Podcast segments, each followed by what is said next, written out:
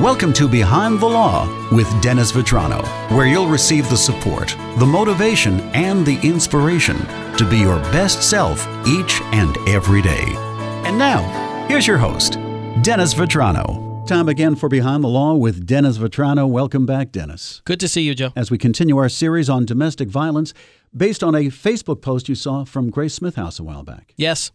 And this has been fascinating the last couple of get togethers because some of these things that you've brought up as signs of domestic violence, I think, surprised a lot of people. Yeah. Yeah, I, yeah, I think it does, and and I think some of some of these things are obvious, um, and some are not. So, uh, just a couple more I'd like to go through. Sure. Uh, abuser apologizes, begs for forgiveness, romantic "I love you," enlists family support, which is something I found pretty interesting um, ignores, denies, or excuses the abuse. And I think there's a flip side to that because I think the victims also make excuses for the abuser uh-huh. and for the abuse. And I think, look, if you're in one of these circumstances and you don't see it, you don't realize it again, because I think that what these um, what these points in this uh, Grace Smithhouse uh, pinwheel suggest is that it's more insidious than we think, and also that you can be in it and not see it. Most people think, well, you know, it's common sense. If you're getting beaten up, of course. Yes, but it's not that straightforward.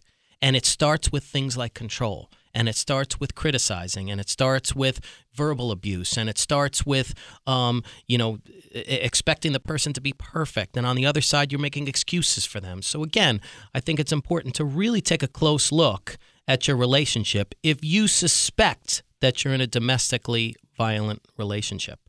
Um, and I think even when people are, okay, so let's say we get to the point you say, I know I'm in a domestically violent relationship, the other person is the abuser, and I'm a victim.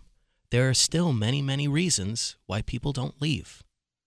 Um, and I think that precipitates, I mean, forgive me, be patient with my going through these Grace Smithhouse posts, but I think they're excellent and I think they're very useful for our audience.